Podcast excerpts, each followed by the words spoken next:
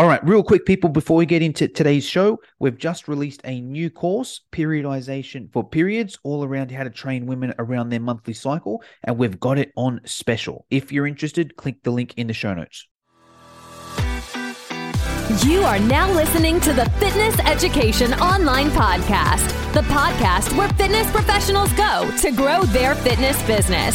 If you're in the fitness industry, you'll find tips and strategies from proven business experts. Now, let's start the show.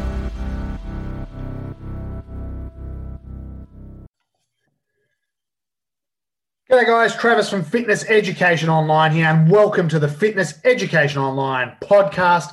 Today's guest is an Australian sporting legend. If you're like me and grew up through the 90s, you'll know his name. Uh, if you're someone who's been involved in surf lifesaving, you'll know his name. Guinness World Record holder, um, serial entrepreneur, really great guy. Super excited for for this chat today. Just wanted to do a bit of an opener because it's going to be over two parts. So really important. The first part is we're going to be talking about his journey um, from being, you know, from being a swimmer, you know, a prodigy swim star through to elite Ironman, and then how he parlayed that over the next, you know, 20 years, 30 years after his retirement to continue making money and continue uh, his business ventures. And then the second part is really a, a, really important part, which is why we're doing it over two parts, is his work now uh, with his Heart 180 company, trying to supply defibrillators all across Australia so that anyone can have access to a defibrillator within 180 seconds. That is his mission. That is his goal. That is in the second part of today's chat. So if you want to jump into part two, by all means, go jump straight into the defib chat. But this first part is full of all sorts of gold uh, and why you, you, this is what you're going to learn that sets world champions apart from the rest of us, I suppose, that 1%. Enjoy the first part here right now. So super excited for today's special guest.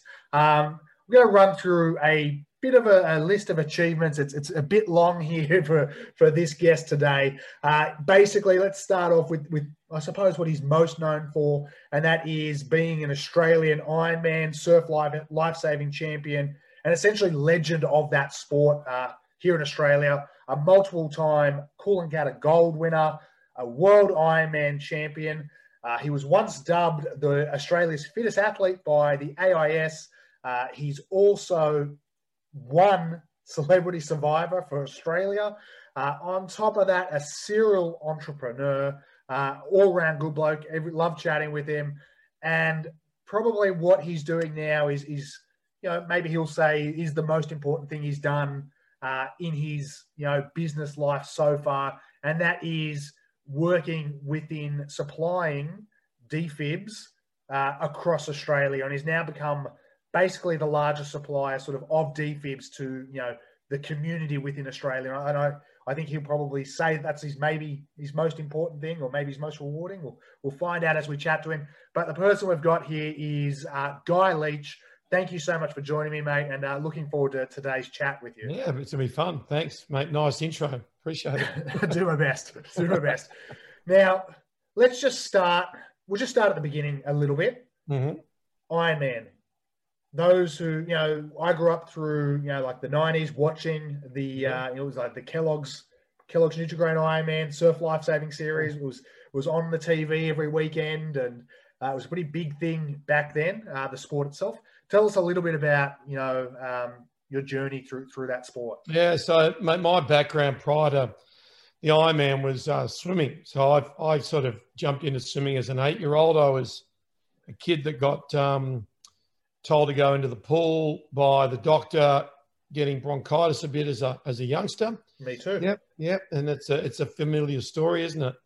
Funnily enough, though, it's the one thing I hate doing now. Yeah, me too. The only thing I was ever made to do as a kid was swim, and I swam squads and all that sort of stuff, and hate it, hate it now.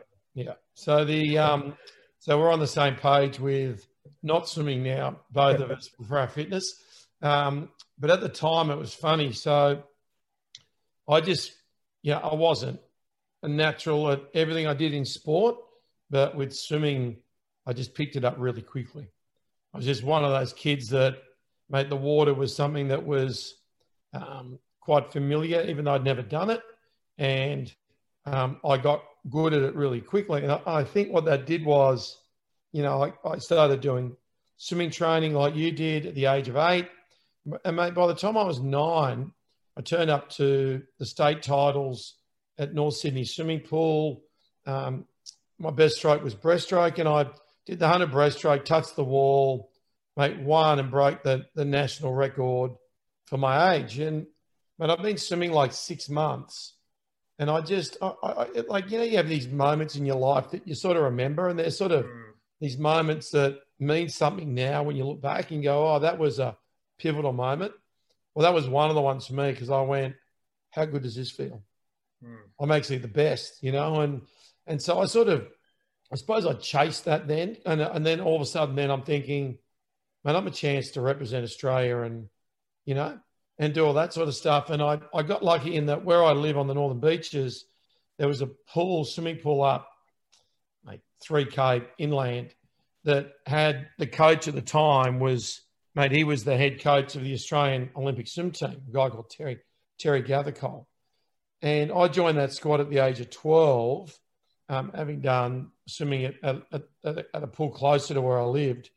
And that pool was the thing that taught me excellence, taught me high performance, taught me how to improve mm. at, at your, the best rate you can, taught me about about the platforms that you needed to to do to create excellence, I suppose. And at the time I didn't know that, but it was it was a six lane indoor 25 meter pool.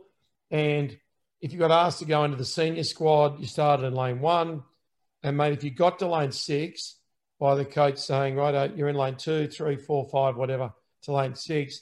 Anyone that made lane six that I saw with my tenure in that pool represented Australia at the Olympic Games. So as a 12 year old that started in lane one, mate, it became very, very evident that, mate, I just needed to get to lane six because anyone that in lane six was jetting off overseas to go and represent Australia at the Commonwealth Games, the Olympics, mm. World Championships, whatever. And so for a kid, it just it made it really easy to to follow the yellow brick road to get to the finish line. You know, it was it was very simple for me. So anyway, so but I did that till I was 17. And at the age of 17, coach said, You're in lane six now, Guy. And I'd done all the lanes. Took me five years um, to do that, that journey. And mate, I represent Australia overseas. So I, I fulfilled um, that goal. But it was right then that um, that I saw a TV commercial when I was at home after training one night, and it was Grant Kenny, the then famous Ironman that made the sport um, famous at the time back in the early 80s. And he was in a Kellogg's Nutrigrain ad.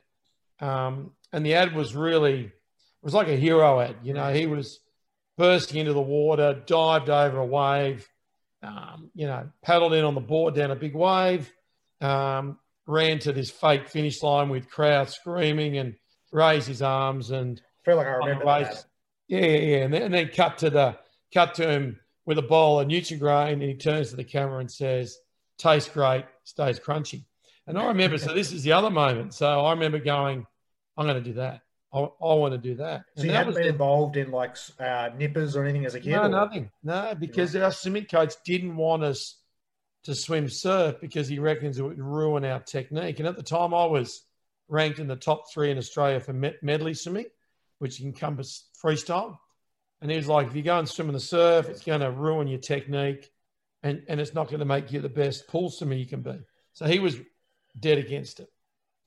But mate, I made my mind up. I was I was going to be an Ironman champion. And I decided, so I, I literally joined the surf club at Manly down at the beach, not far from where I lived, and the journey changed. And mate, that adventure started, and that was basically I had to learn real quick to catch up to the the Grant Kennys and all the other big names that were nippers from the age of six right through to being in the surf club and living in the ocean um, when they were 17. So I didn't yeah, know any of that. So mm. you, you hadn't grown up surfing or as you, you know, obviously maybe typical Aussie, grown up by the beach, I suppose, but but not not an avid surfer or anything like that. No, it all came. Yeah, wow. It all came then on. So you know, it's like um, it's like right now with COVID, and we're tested, and we we have to pivot, and we've got to be resilient, and we've got to do things we're not used to doing. But the changes in my life that I made based on what I wanted to do um, created that world for me. Where I was like, mate, all of a sudden I had to learn real quick how to get skills in the surf because I didn't have them. And if Yeah, I wow. wanted to be the best and I wanted to win and all those things that I love to do, and I love those feelings that I got from that, then mate, I just had to work out a way. And so that's what I did. I didn't have um, I didn't have the, the the time that these people had, so I had to go and work harder, work smarter, and and and do more of it to catch up. Yeah. So, I mean, so I read that you went on to become, you, you became world champion. How long was that journey from starting at 17 to, to the world championship?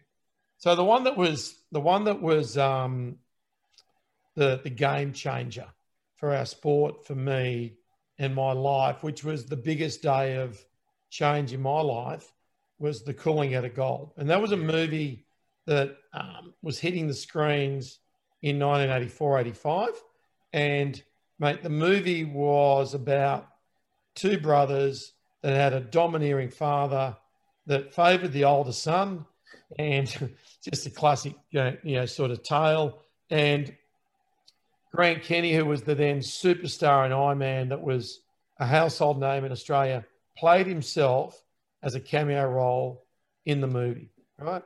So the movie makers were like, yeah, Iron Man's this surf carnival event that you see down the local beach, and it takes about 15 minutes to complete, 20 minutes to complete you know, a swim around the buoys, and in a short run down to your board, you paddle your board out around a couple of other sets of buoys out the back, you catch a wave in, you jump on your surf, ski, your kayak, you, you paddle out to further buoys and back in. And if you added up that whole distance, it's probably like a kilometer, right? And you've got to get in and out through the surf. So anyway, that was that was the big thing at the time. But the movie makers were like, that's not enough for our movie. We need more than that. We need this last scene when the two brothers are taking on Grant Kenny, and there's the domineering father, and the father wants the older older son to win, and the young son is the one that you know is probably going to steal the show, and and Grant Kenny's there. What are we going to do? So they come up with this ridiculous event on the Gold Coast, which was you run, swim, and paddle 24 kilometres from Surfers Paradise down to Coolangatta, where the airport is, right? and you stop there, you jump on your, your surf your surf kayak, and you paddle that all the way back to the start line, 46 kilometers. And you know what? We're going to do that in January heat of 1984. We'll invite, we'll put up posters for all the surf clubs in Australia to all the, the leading Ironmen. We'll go and do the same in the States, South Africa, New Zealand, and any other country that Ironman is available. And we'll film the shit out of it. We'll put this real race on and we'll put $50,000 worth of money, gold on the event to get all these best competitors to come out and do it. And we'll put on the first ever professional Ironman race in the world. And we'll see what happens. We'll film it, but we're going to build this massive stand at the start finish line at Surfers Paradise where we'll get all the crowd. And Grant Kenny can't do the real race because he's in the movie. And we'll get the two actors and we'll get all these other really fit looking blokes. And when Guy Leach and all these other people, 100 are doing the real race, we'll film the finish of the event with the crowd there. And we'll, we'll say on the count of three, everyone cheer. And Grant and the two actors will run into the finish line and we'll film that. And then Guy Leach and the rest of the crew will come back four and a half hours later. So that was the event. So I turned up on that morning as an 18 year old. So I've been doing Ironman for 18 months. I was I was the best swimmer in the world for marathon swimming at the time. So I was very, very good at endurance. Um, I was lucky enough to find out that I was a good runner naturally without knowing it over distance. Um, and the ski and the board were like a work in progress. You know, I was like off my off my L plates and have my peas on, basically. Yeah, wow. Um, and on the day on the Gold Coast, it was 35 degree heat, not a cloud in the sky. but there was no wind and no surf. So it was like paddling on the lake, which fitted me beautifully because at the time my skill levels weren't the same as the other top Ironman in the world. So anyway, gun went, off we went. And by the two hour, two hour mark, having done a, an 11 kilometer run um, with 100 in the field, I was about 25th. Mate, I swam the next five kilometers into equal first place and then ran the next 4K into a two minute lead. And that was the so two it was, so it was a run, swim, 11, run. 11 kilometer run, a five kilometer swim, and then a four kilometer run. And then you had to board paddle five kilometers down to Coolangatta. So that was that was the stretch of the Gold Coast to get down there. I got down there and there were 200,000 people on the coast watching this event. So I think the MCG AFL Grand Final, two times that that amount of people on the coast watching this event because they've promoted it so heavily. I got to Coolangatta two minutes in front of the next person with a hundred blokes behind me. Right, got on the ski.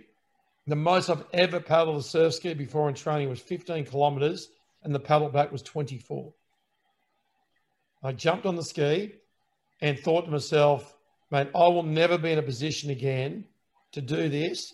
Mate, if you've got to go and put yourself in hospital to win this thing, just do it because this day will never occur again. And, um, mate, I just did, did what I shouldn't have done based on the amount of training I've done in the past.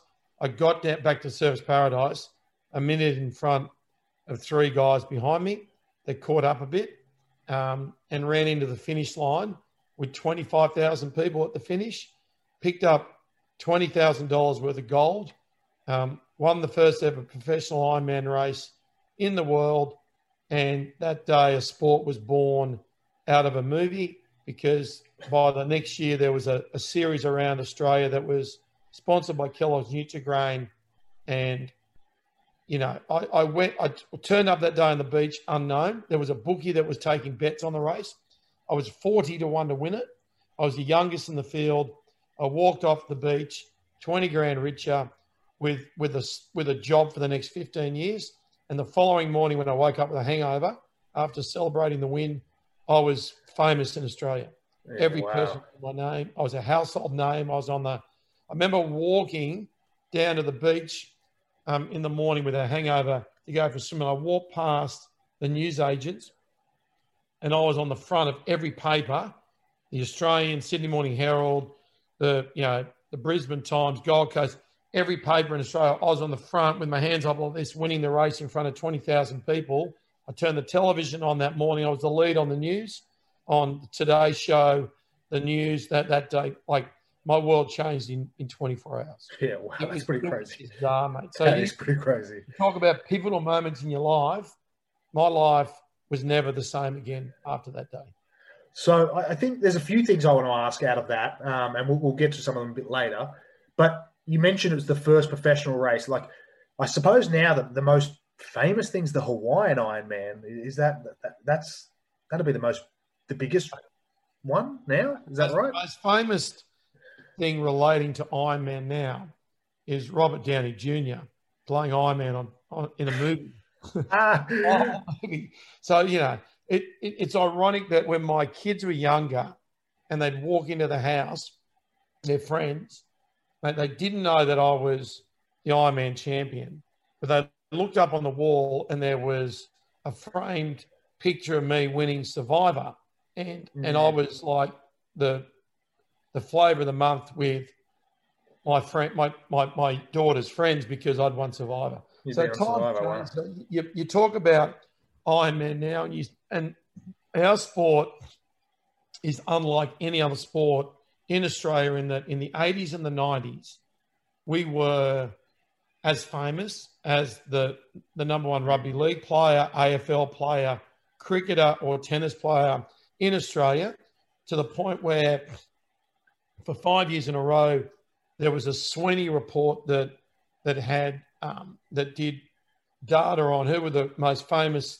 sports people in Australia, and I ranked between number five and number seven um, most famous athletes in the country five years in a row. Yeah, with wow. people like Wally Lewis, um, Pat Rafter, Pat Cash, Greg Norman, Allan Border.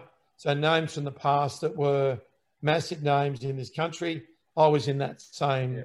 um, known you know, amount. So when you talk Yeah. Ironman now, yeah, Hawaiian Ironman would be on a global stage more famous. Um, and the Ironmen today that do the surf stuff, it's not a professional sport now. It used to be in the 80s and 90s. I would earn anywhere between a quarter of a million to half a million dollars a year as a kid um, through sponsorship and prize money. And when you, you relate that back to the 80s and 90s, that's a lot of money. Yeah. Doing something that was a full time job that all the other Ironmen that did it were full time athletes as well. Yeah. So, so the question I wanted to get at is Ironman's obviously a, a varying event, so to speak, because the Hawaiian Ironman's like a long triath, like a like a marathon style triathlon, isn't it? It's not surf ski stuff. Yeah, so there's there's Ironman. Ironman Surf Ironman was around before the Ironman triathlon. Yeah. First Okay. Ironman race was 1966, and Grant Kenny's father, Hayden Kenny, won that event. And the- that was surf based. at yeah. surf, and that was and it was surf based for the next 20 years before the first ever Hawaiian Ironman was run Yeah. Okay. in in 1980.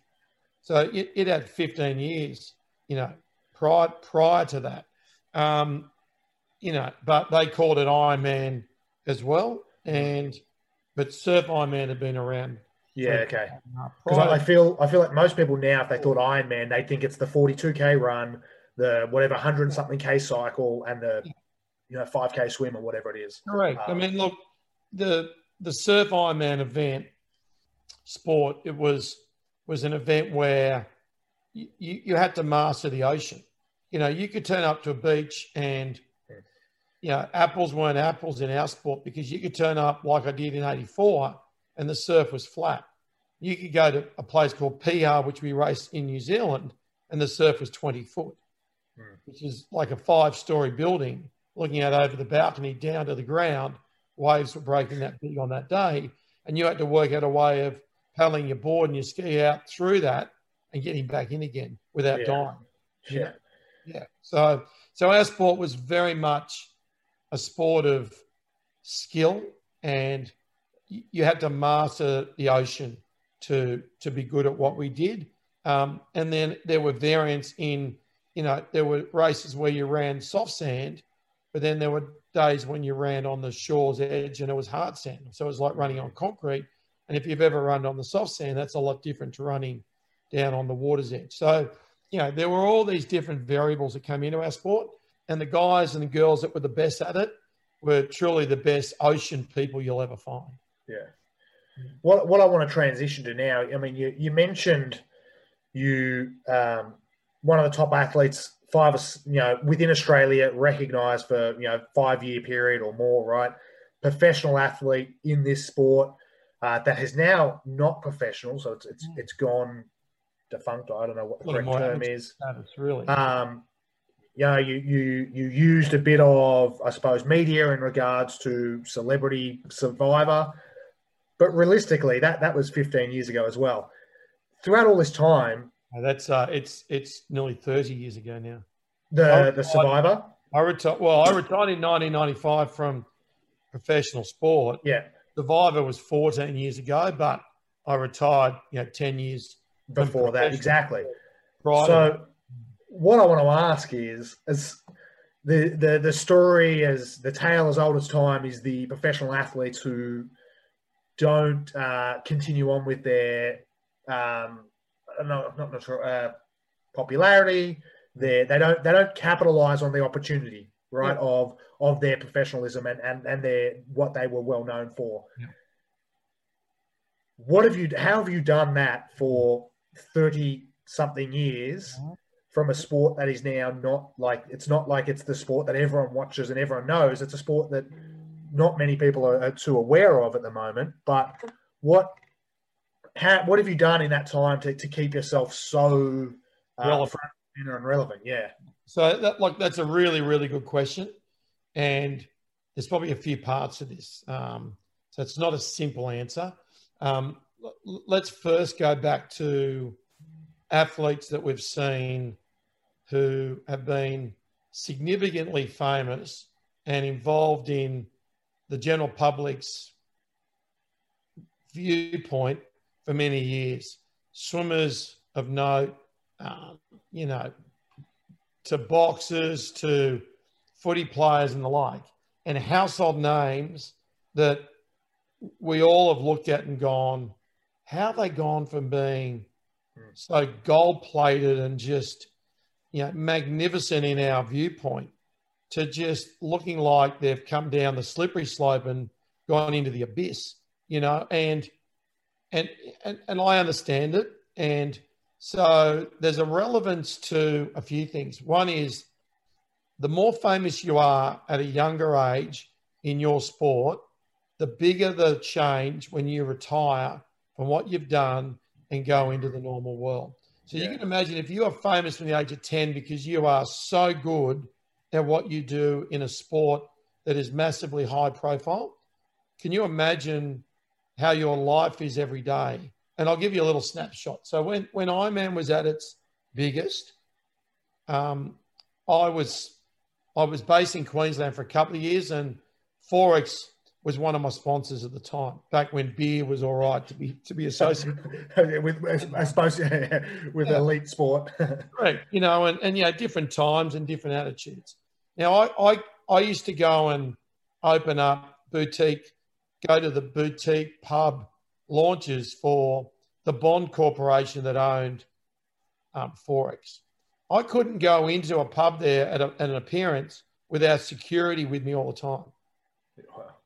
So I couldn't, I, I had to sell my house on the northern beaches because there was a bus stop up the road and school kids worked out where I lived and they would camp out the front of my house every day to see me, yeah, um, and touch me, and so you, you, so it's it's hard for someone to understand the change. So so every day when I used to race, well, when I used to race over summer, and it was on television every second weekend for three hours live on Channel Ten, mate. After a race, every day before the next race, I'd get patted on the back every moment.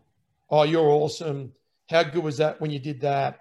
I'd go into a restaurant. No, no, you're not paying for that. Can you just sign the wall? Can I get a photo with you? You walk into a clothes shop because you're looking at, no, no, that's on us. That's free. Mate, you're giving cars. Mm. You, you, it's a different world, right? And the younger you are when you first get that and you've got a long career, the longer that becomes normal.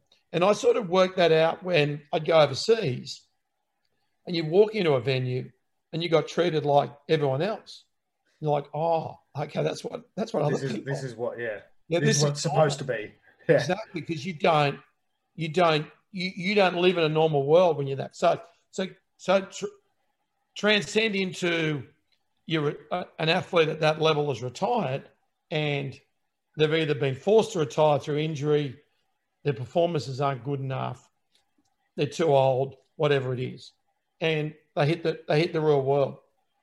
If you're not ready for that, and you're not ready for that change, mate, depression, mm. anxiety, um, loss of identity, loss of self-esteem, all those things come into into play for for, for athletes that aren't ready for that. Mm. So you look. Oh, so to answer your question, what did I do? I knew that um, that my time over 15 years on television doing a sport that was highly profiled was a bonus for me if I could leverage that into the next part of my life.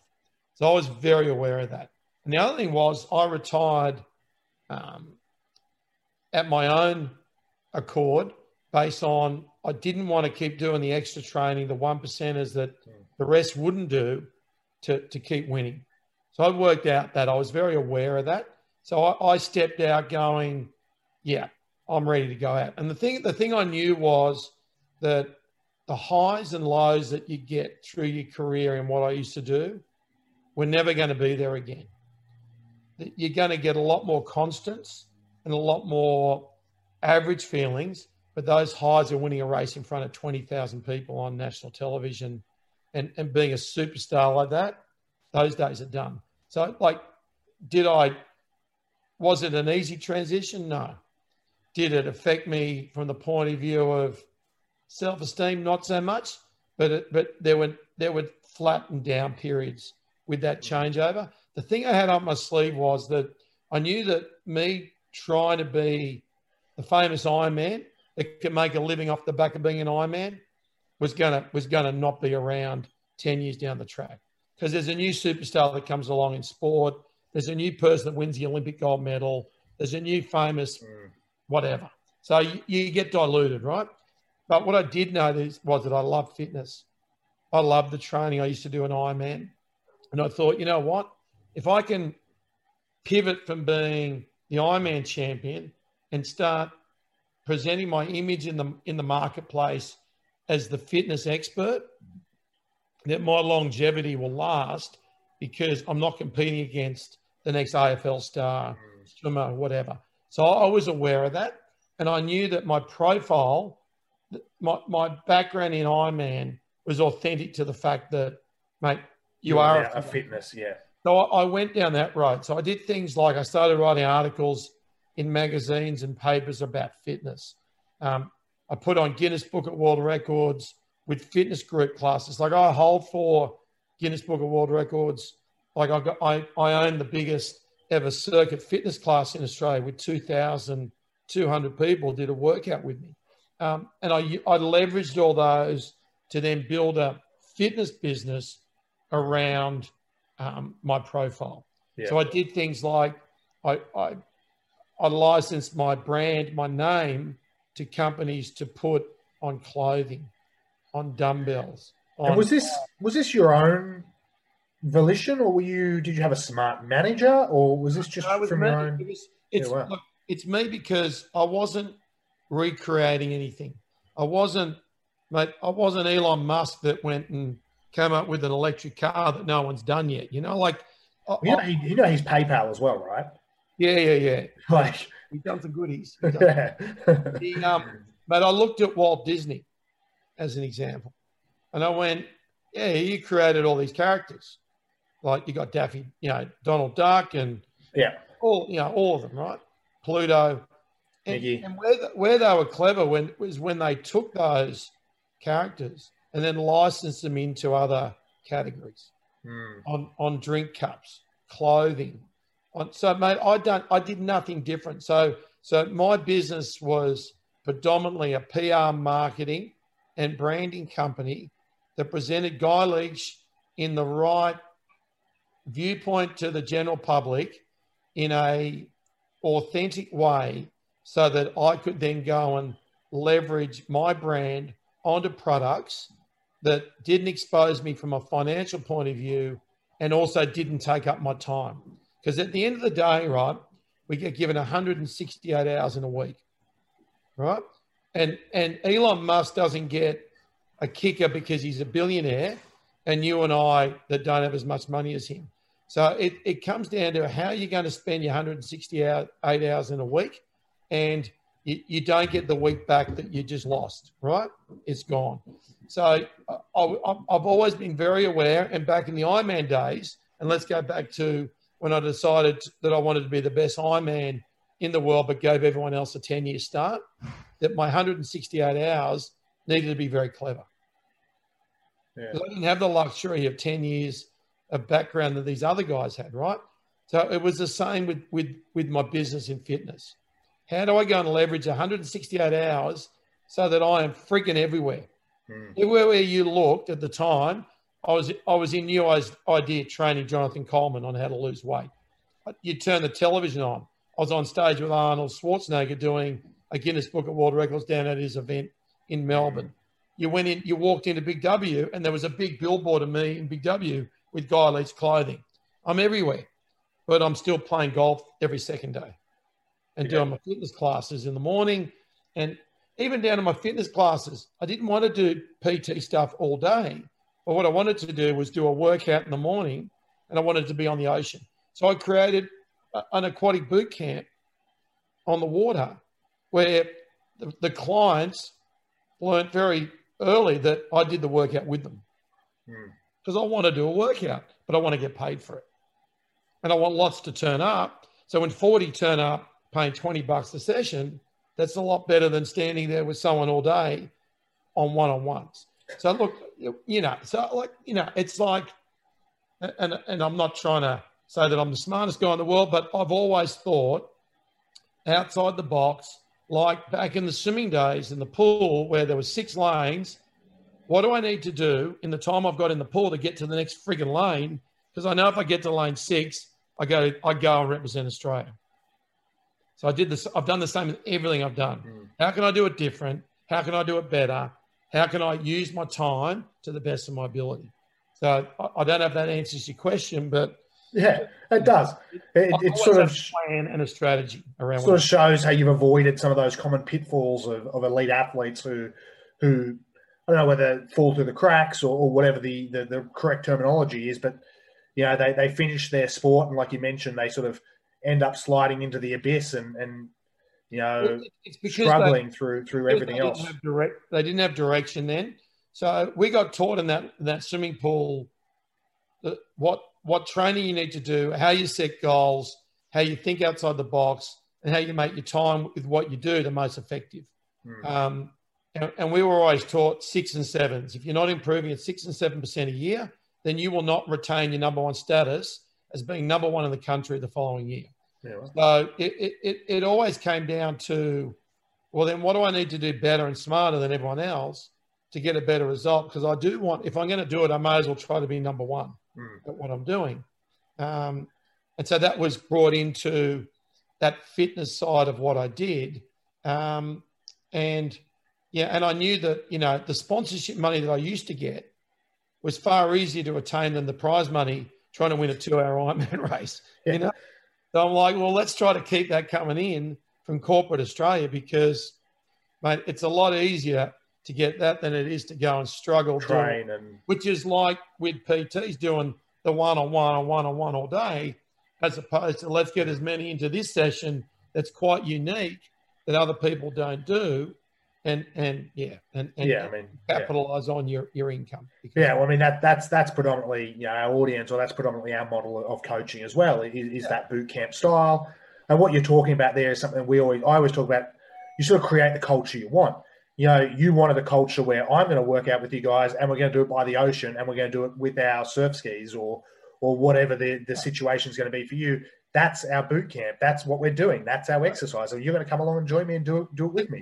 We, we used to have um we had plastic sit on kayaks that were like these. Anyone could sit on them. It was like a lounge chair that you sat on, but it was all about going into the harbour beach and doing, you know, the, the the exercise on the beach, and then going to the next one and doing relays but mate, like from day one, if you couldn't carry the kayak down to the water's edge by yourself from the storage place, well, you didn't train. I wasn't there to carry the kayaks for you. Hmm. The other thing was the session started at six thirty in the morning. If you got there at six thirty-two, mate, we're gone. Yeah. So that's when you start talking about the culture. And it was the same in our swimming pool. The swimming coach gave us a logbook, and you had to fill that logbook out every week, and then you had to give yourself a, a, a rating for your effort levels for the week out of 10. And you gave you gave the logbook back to the coach. And, and Terry Gathercole would then come back to you and he would give you a rating out of 10 for what he thought your effort levels were for the week and why you got a six out of 10. Hmm. You know, so this whole brutal honesty part as well was all all part of what I got I got brought up on. And and that's the culture that we had. Hmm. It was like you get given advice it's not criticism. It's about you becoming the best you can be. And um, and it was the same in our training sessions as well. It's pretty funny. The um, that that rating system reminds me of a story I've heard about Craig Bellamy, the Melbourne Storm coach. The players get given a specific job.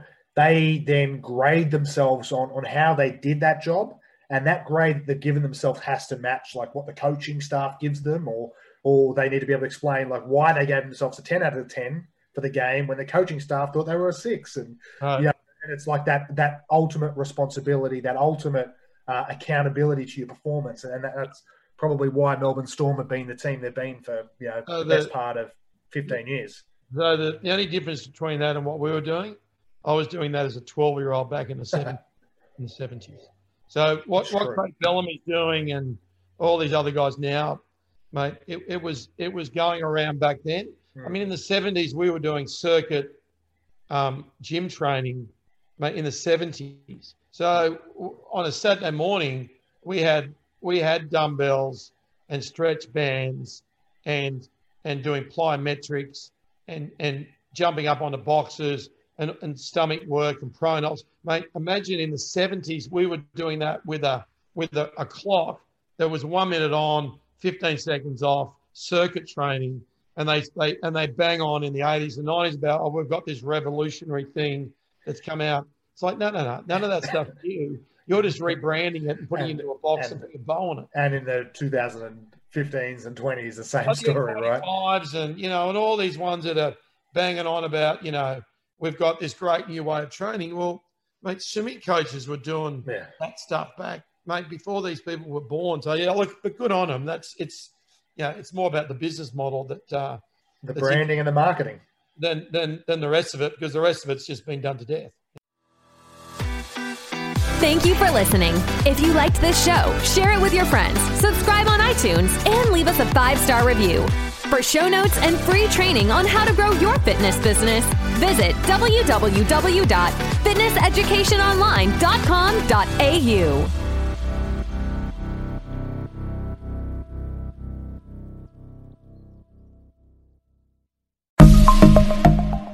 Are you a fitness professional looking to provide your clients with personalized meal plans? Check out Mealsy, the ultimate solution for creating custom meal plans in just a few simple clicks. With Mealsy, you can say goodbye to countless hours spent on meal planning. Our Australian meal planning web app is designed to save you time and effort so you can focus on what really matters your clients and their success. Mealsy provides you with a vast library of recipes, all created by nutrition professionals. From breakfast to dinner and everything in between, we've got you covered. Whether you want to create a custom meal plan tailored to your client's needs or choose from our selection of ready made meal plans, Mealsy has the flexibility to accommodate your preferences. So why waste precious time and energy creating meal plans from scratch? Let Mealsy do the heavy lifting for you, or you focus on delivering exceptional fitness services. Join the community of fitness professionals who have revolutionised their business with Mealsy. Visit our website at www.mealsy.com and sign up today. Mealsy, the smarter way to meal plan for fitness professionals.